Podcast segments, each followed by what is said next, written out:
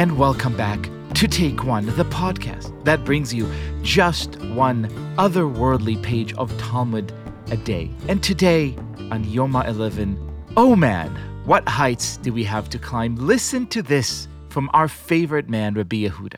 Rabbi Yehuda said, There was an incident involving an examiner who was examining mezuzot in the upper marketplace of Tzipori. Okay, going around examining the mezuzahs on the doors. During a period when decrees were issued against the Jewish people, and a Roman official found him and collected a fine of 1,000 zuz from him. The Gemara raises a difficulty, but didn't Rabbi Elazar say that those on the path to perform a mitzvah are not susceptible to harm throughout the process of performing the mitzvah? If you're out there to perform a good deed, are you not protected from above? The Gemara responds In a place where danger is permanent, it is different, as one should not rely on a miracle. As it is written with regard to God's command to Samuel to anoint David as king in place of Saul, and Samuel said, How will I go? And Saul will hear and kill me. And God said, Take in your hand a calf and say, I have come to offer a sacrifice to God. Even, the Talmud reminds us, even when God himself issues the command, there is concern with regard to a clear and present danger. What a question this, this small paragraph raises. Can faith, can what we believe, keep us safe from harm physically? And what is the relationship between what we believe and how we feel? And to answer that question, I have the pleasure of welcoming to this show one of my favorite people alive. She is a teacher, a trainer, a shaman, a doctor of neuroscience of all sorts I can't even begin to understand. She is a person who knows a lot about the connections of body, mind, and soul. Stacy Berman. Hello, Dr. Stacy Berman. Well, hello there, Liel. How are you doing? I am delighted to talk to you because this question is one that really interests me. You know, the rabbis in this page ask, okay, well, you know, you're going out there. You shouldn't just assume and be like foo foo about it. Be like, oh, God will protect me. I'll be fine. There is, they tell us, a very intricate connection between safety and well being and spirituality and our bodies and our minds and our souls. They invite us to explore this. You've been doing this you know, professionally, mystically, passionately for so long. Tell us about this connection and how it works. Well, first, I want to just correct you on one thing. My field of study is psychoneuroimmunology, not, not neuroscience. I can't even pronounce that. it's slightly different. However, the idea behind that field of study is how our thoughts affect our nervous system, affect our immune system and endocrine system, and so on and so forth. So it's the very real study of how what we think, feel, and believe affects our physical body. And even as as I say that, this idea of mind body duality is a falsehood. There is no separation between mind and body. Our mind is our body, and our body is our mind.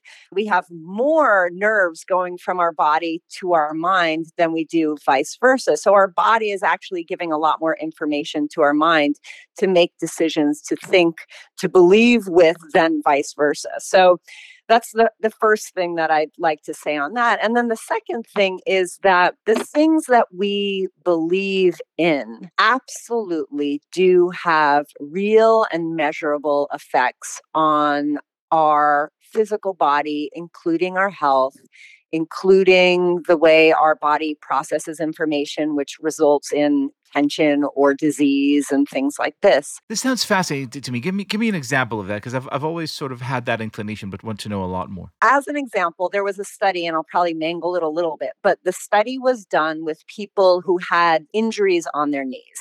Now what they did was they had three groups of people. One was a control group who had nothing wrong with their knee and in the study what they did was they cut the skin open for the control group who had no issue with knee problems. They just cut the skin open, sewed it back up, saw what happened to the knee.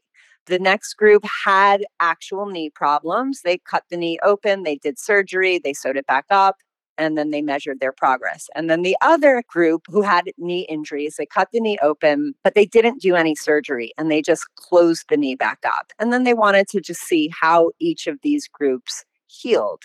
And what they found was that the group who actually did have structural issues wrong with the knee, but who just had the knee cut open without the surgery, healed, I believe more so. I haven't read the study in a while, but I believe they healed more so than the ones who actually had the reconstructive surgery. The people did not actually know if they had the surgery or not. So, what that tells me is that the people who had believed that they had surgery, but didn't actually have surgery, something about their belief changed the way their body healed.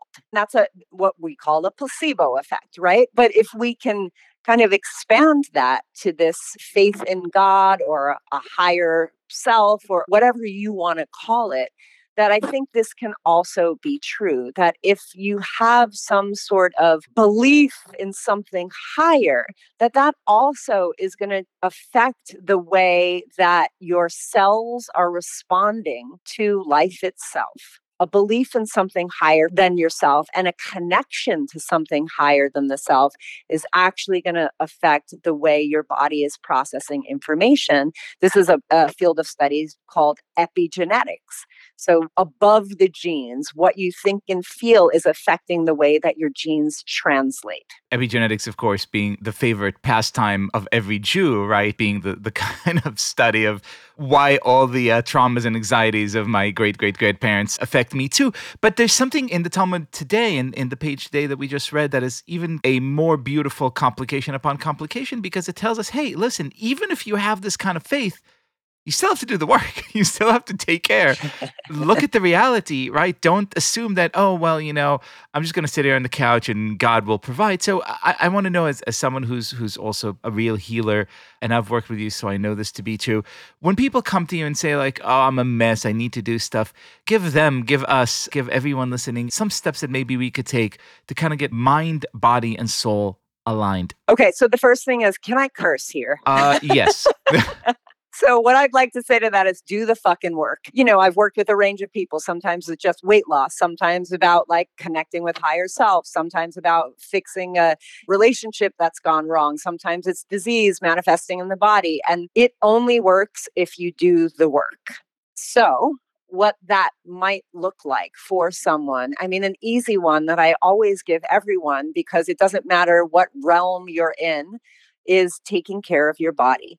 And that means through eating healthy, nutritious foods. And that means also through having some sort of movement practice. Now, I'm not just talking about that from a perspective of like trainer and fitness. I'm talking about, like I said earlier, that there is no separation in mind and body.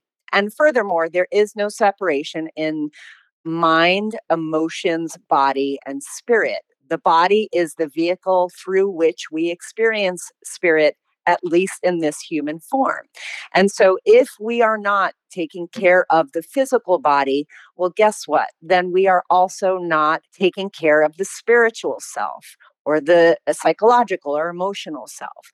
Those are really, really easy things, relatively anyway, that can create alignment in all of these different versions of the self that we all have control over. Breathing having a breathing practice. Again, simple, super duper simple. We all breathe, we breathe automatically by taking a few minutes a day, five ten minutes a day, and just focusing on your breath.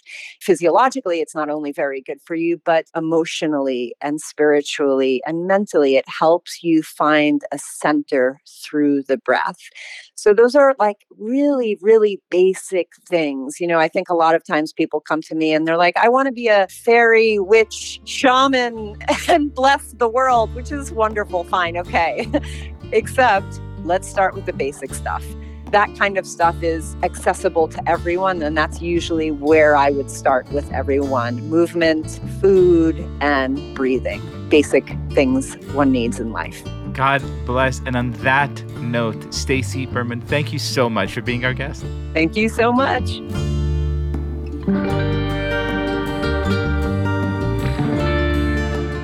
This has been Take One a production of Tablet Studios.